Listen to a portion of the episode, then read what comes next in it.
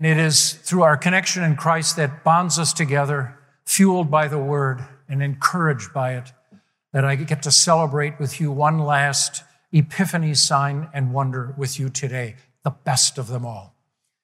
In his name, Jesus' name, my dear friends, what a pleasure to spend a few minutes with you in the word on this glorious, glorious morning. You know, I live on uh, Brady Street, mostly love it. You have to fight the drinking crowd on Thursday, Friday, and Saturday nights. For all those years, we had to park on the street, uh, which also was a chore. Our neighborhood has very tiny, skinny lots, and there are not enough garages to go around. True enough, but it's still a pretty cool street anyway. Italians used to live south of it, and Polish people lived north of it. So you have St. Rita's Catholic Church for the Italians, and St. Hedwig's was for the Poles. Still today, there's remnants of those old cultures there. Then it became the hippie territory.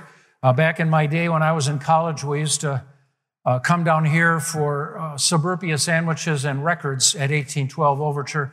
A couple of you ancient people uh, possibly remember those hippie days. And then it went into long decline right when we decided to move in. Try to single-handedly turn the tide of the neighborhood. There's a cool, uh, a cool thing that used to exist on Brady Street. In 1894, there was a house right on Brady, on the north side of Brady, right next to Van Buren, right before the bridge goes across and become, when it becomes Holton Street. Child mortality was terrible in the 1800s, more depressing and sad than you could ever imagine. The stories just abound. Like, here's one. My, I got a picture of my great grandfather on the wall of our dining room, and you can see he was part of a huge family. There were eight siblings in all. You can see all of them four boys and four girls, except there were four more. He was actually not one of eight, he was one of 12. In Union Cemetery, clustered near the graves of my great great grandparents, are four tiny little graves for the little ones who never made it even to their first day of school. How would that not rip your heart out? Of all of the pains that you and I have to bear arthritis, financial reversals, divorce, abandonment, uh, being turned on by your children, being turned on by your spouse or the boyfriend or girlfriend that you thought was yours forever, and getting dumped like that. This pain is worse. The pain of losing a child, I would rather experience anything than that. I don't know where you are at on the taxonomy of pain, but for me, that's a 10. I cannot imagine anything worse. And it just, and because it, it's not over, it's never over, it just keeps hurting. And you're so painfully aware of this missing kid. Uh, man, uh, Carol, my wife Carol, is missing an aunt she never met because she died as a baby in her father, father's arms on Christmas Eve. Oh, man. Oh, how could you ever be normal after going through that experience? How could you stop crying? That's just horrible. So, child mortality was terrible. Many children died in infancy and of, of diseases. Uh, some were preventable, others just swept through. And a, a committee of Milwaukeeans, mainly women, said, We have got to have a hospital for children that will be dedicated to their needs and that will be staffed with people who are experts in things that afflict children. So they rented a house on Brady and Van Buren, and they called it the Free Children's Hospital. They cleared out all the stuff out of the inside and made 10 little rooms for their little peanut um, patients. And it was such a hit that in five years they were grossly overwhelmed.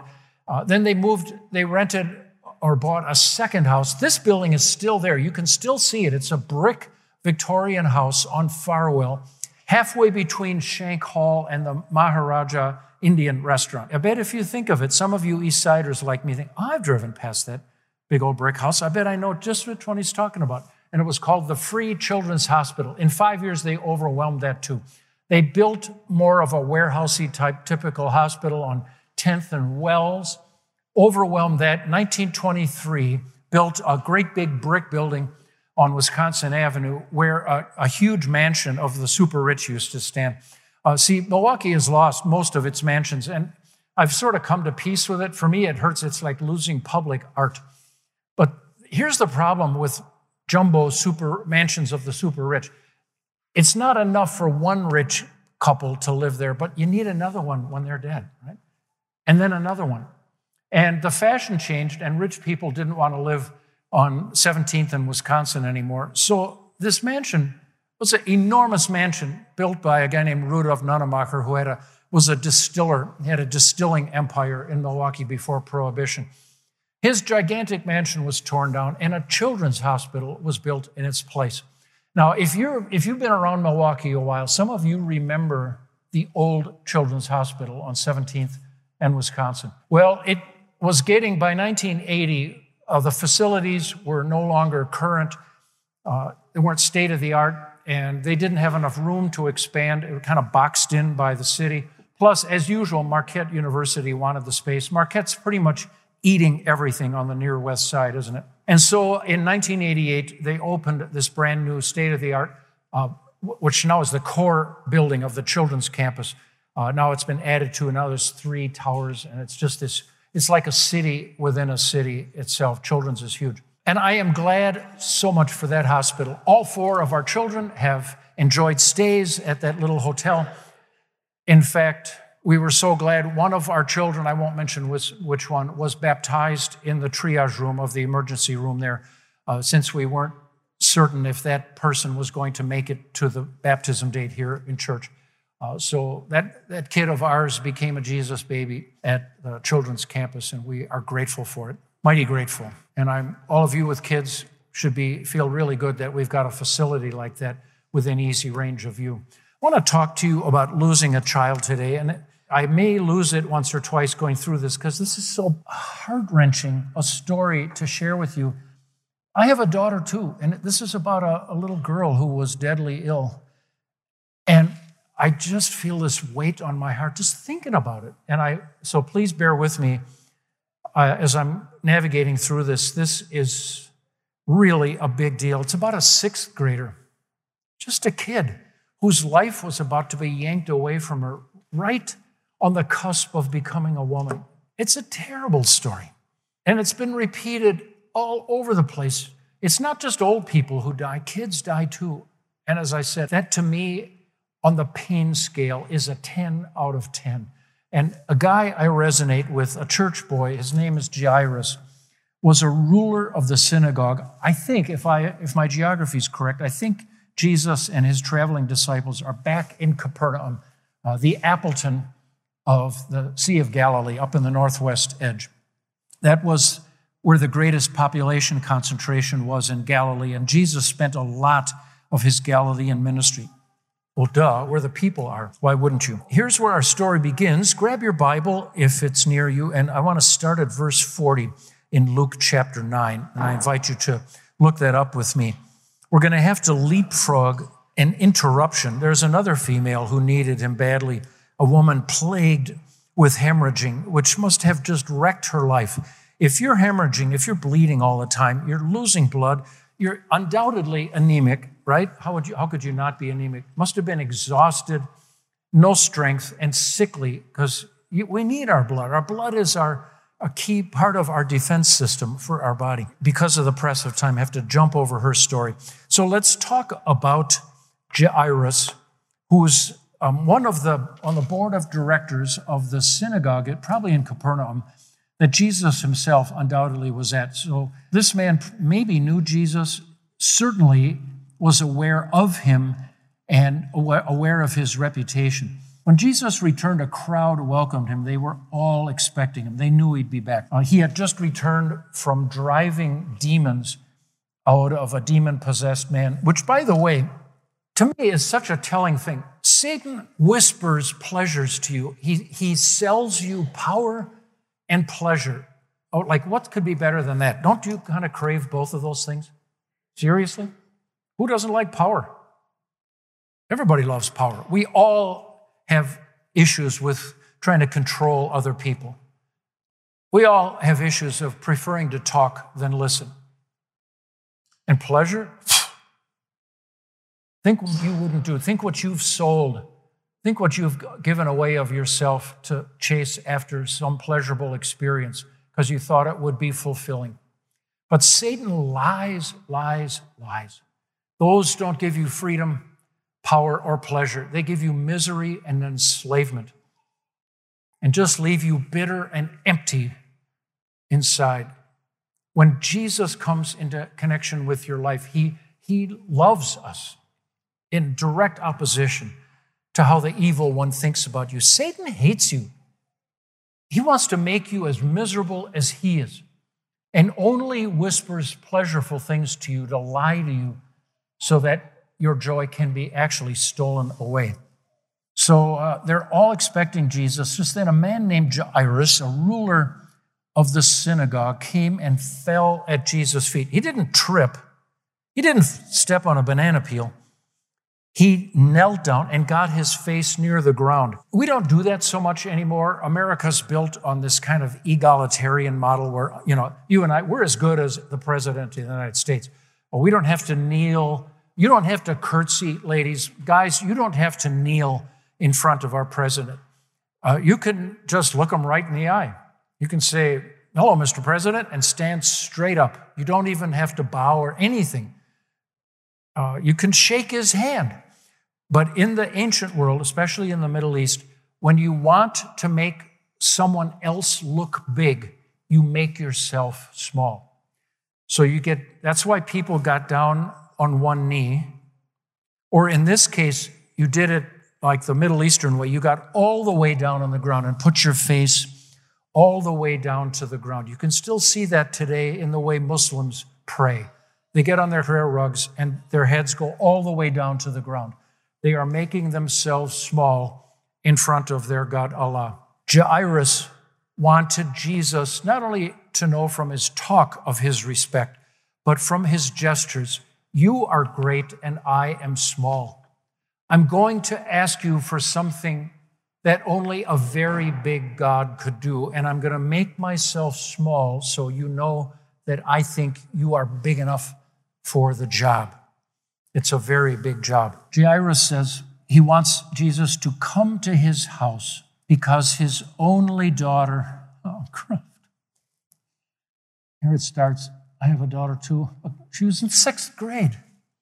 She's just a kid. Her whole life's before her. She managed to survive all the infant uh, illnesses, and now she's dying. What if that was your daughter? So Jairus' heart is so heavy. Now you got to jump over the intervening story with me. We just don't have time for it. Jump ahead to verse 49.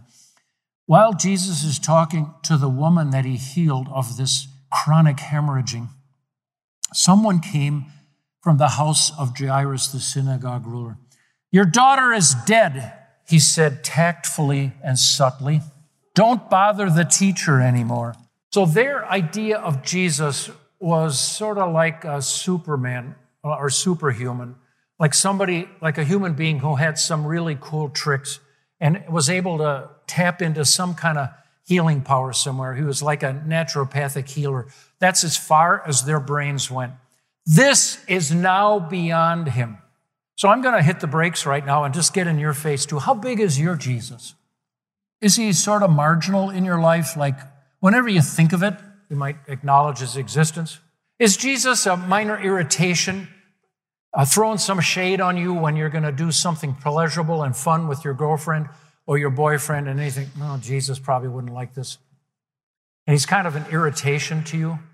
And so you kind of push him out of your mind and don't think about it too much. When you're thinking about stealing something and you're feeling a little guilty, like, should I do this? Is Jesus in the room or do you know how to put him in the closet and stay out of the way until you need money or something? Is he just your ATM machine that you go punch in the code, like you go through your little ritual, and then he'll cough out some cash for you when you need it? How big is your Jesus? Where does he sit in your life? In the basement? In the garage? In the next city over? Up in the sky somewhere far away from you? Or is he truly the living ruler of the universe, your creator? You, without him, nothing was made that was made, which includes you. Is he your Lord and Savior? we're all about saying, Lord, I screwed up, forgive me.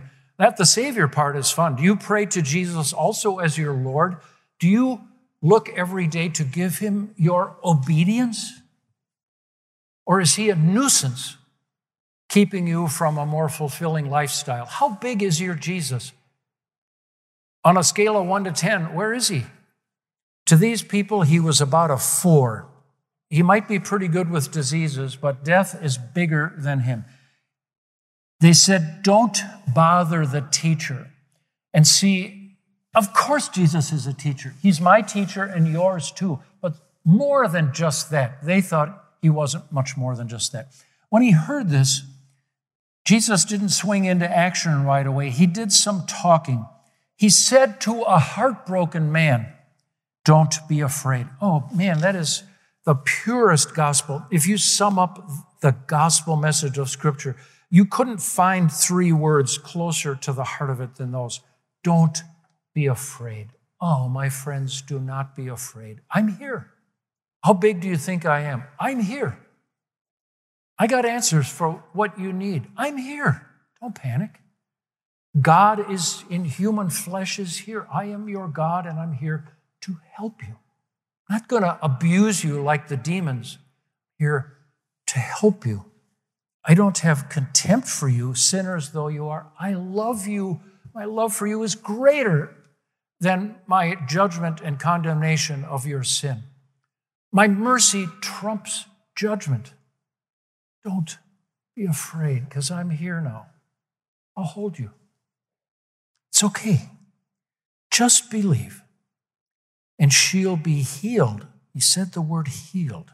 What's wrong with her will be fixed. And Jairus' head is spinning at this point. I hope he said nothing rather than blurting, like the disciples, blurting something dumb. He didn't let anyone go in with him except Peter, John, and James, possibly because there wasn't room, but possibly for special training because he had special jobs for each of these. Peter sort of was the chairman of the committee, you know, he was the lead dog, and he often spoke for the group, and Jesus wanted him saying the right things if he's going to speak for the group. John was going to be chosen to write not one, but five books of the New Testament. He was going to live the longest of all the disciples, and his tone and leadership would set the tone for all of Christendom in the eastern Mediterranean area. He was going to have to suffer a living martyrdom by being exiled on Patmos. And his brother James was going to be the first martyr. He was going to be killed, first of the disciples to be martyred. And Jesus gave him a gift to encourage him in his last hours, as just before he was beheaded, as he was kneeling down. I hope he remembered his bedroom. Sorry, try not to lose it. This is hard. All the people there were wailing and mourning for, they were setting up a racket, thinking that by the volume of their wailing, they would show their sincerity. But I think some of it was faked because the minute Jesus said, Stop wailing, she's not dead but asleep, they started laughing. If you're truly grieving, you can't go from wailing into laughter just like that. I think they were just putting on a show to try to make Jairus and his family feel better. But Jesus said some, in fact, you sang about this about a half an hour ago. This child is not dead, but sleeping. Who but Jesus could get away with saying something so outrageous? He meant it and now was going to demonstrate doing something about it. This is true for you. Someday, the bed you're lying on is one you're never going to get up from. And you don't know which time that's going to be, which day in your life that's going to be. Our, our days of our death are in the fog in front of us. It's coming, but we don't know when. Are you scared about that? I don't blame you. You should be scared uh, to some degree about that because death is a judgment for human evil, and we're part of that. We're part of Adam and Eve's conspiracy. And so the punishment on Adam and Eve, dust you are, and to dust you'll return, hangs over us too, and our children. They're not pure and innocent just because they're little. They inherited your sinful flesh. And that means that they're mortal as well. But Jesus says, Don't be afraid. I have healing. Just believe. Believe in me. They laughed at him, knowing that she was dead. They had all the science on their side because dead people don't rise. But Jesus said, Well, sometimes they do. He took the dead girl by the hand, already cooling off, no pulse in that wrist. Her body temp had been dropping ever since her heart had stopped beating. And he said, He spoke, My child, get up. And her spirit returned. Amazing. How big is your Jesus? Is the Jesus you say you worship big enough to do this? At once she stood up. And then Jesus said to the people around, What are you waiting for? She's starving. Get her some lunch. She probably hasn't eaten anything in four days. Feed the girl. Don't be afraid. She can take it. Everything's fine. I told you I would heal her. I can heal people even of death. So amazing. Her parents were astonished. He ordered them not to tell anyone what had happened. I got to pause there for just a minute because that is such a counterintuitive statement. How many how long have you been reading the Bible and hanging around with other Christians and been part of a congregation? We're, and especially we pastors are always on each other, pastors, and also on you to be sharers of the word. I'm always on you to, to tell the word, share it with people in your family, among your network. Don't be ashamed of Christ. Be proud of Jesus. Help the seekers find what they're looking for. Help the lonely find the ultimate connection. Help the guilty find forgiveness. Help the clueless and meaningless in their lives find some meaning and purpose. And now Jesus says, but shh, don't tell anybody. Why would he say that? Why on earth would he say that? Wouldn't this be the coolest story ever to get people to come and have a look at him? Jesus knew he had to be careful with these miracles. That's why he chose only very specific, special times to do it when he broke what looked like the laws of nature. Because he knew people were going to get distracted by the physicality of it and not get his real point. His real reason for doing this was to dial people into him. I'm your life preserver. You got to hang on to me in faith if you want to survive the conflagration that's coming. And I don't want you getting distracted to think that I'm just going to start doing stuff for you. Like two weeks ago, I talked with you about the miraculous catch of fish. Jesus did not want his disciples to think, dang, we don't have to work anymore. That Jesus is going to, he's going to feed us like he's a fish machine. We're just going to go out there. The fish are going to jump in the boat. We'll row back and sell it. And then we can lie on the beach and work on our tan. He fed 5,000 people, but he did not want people to think, man, being a Christian means he's a food manufacturing center. The food, the sandwiches will just keep coming. I don't have to work. Oh, this is awesome.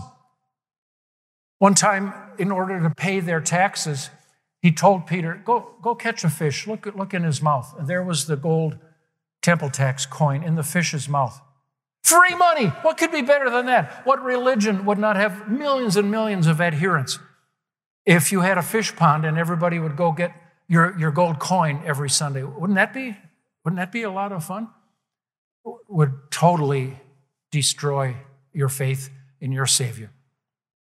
Every one of Jesus' miracles were done to demonstrate, first of all, his compassionate heart, his insane power as creator of the universe and still the sustainer of it, his mastery over all things in creation, his he is the life source and can drive out even death. Even death loses its grip on someone to whom Christ has said, Be alive.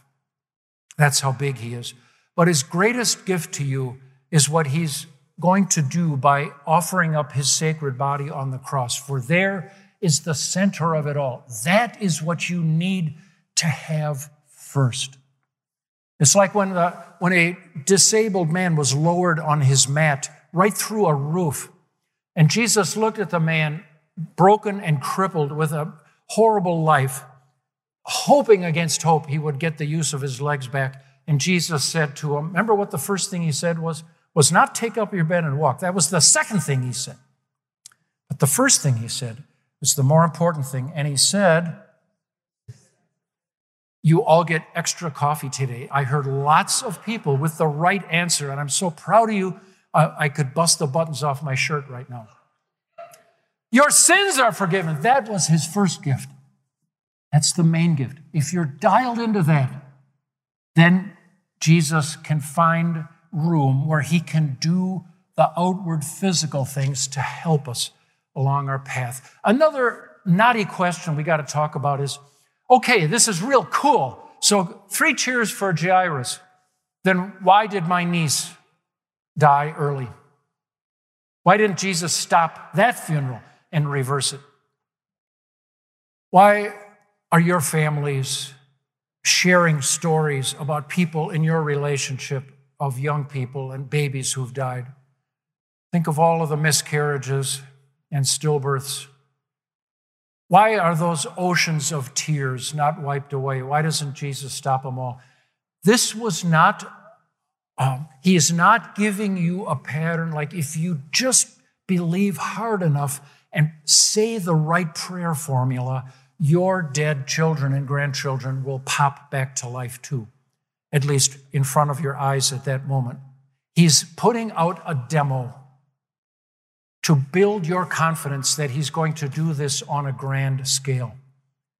Jesus did a little bit of patching up here and there, and in your life too. He's done a little bit of patching up of the wounds that you have, but you're still going to be, when you slide into heaven, you'll be limping.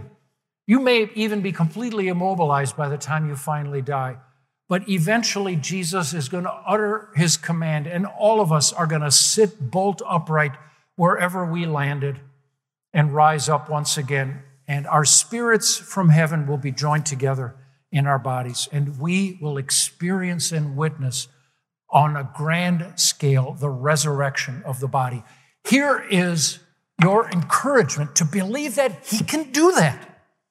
As He demonstrated to a sixth grade girl, He spoke the word and he, she leaped to her feet. But what's even better is He said, Just believe, believe in me. And he did that to direct their hopes and faith in him. For without Christ, you have nothing. With him, you have everything. Without him, you are guilty and condemned. With him, you are as holy and pure as he is in God's eyes. Without Jesus, you are mortal with a toe tag for hell. With Christ, you are as immortal as he is. I say to you, arise. And she did. Just think about that today. How big is your Jesus? Amen.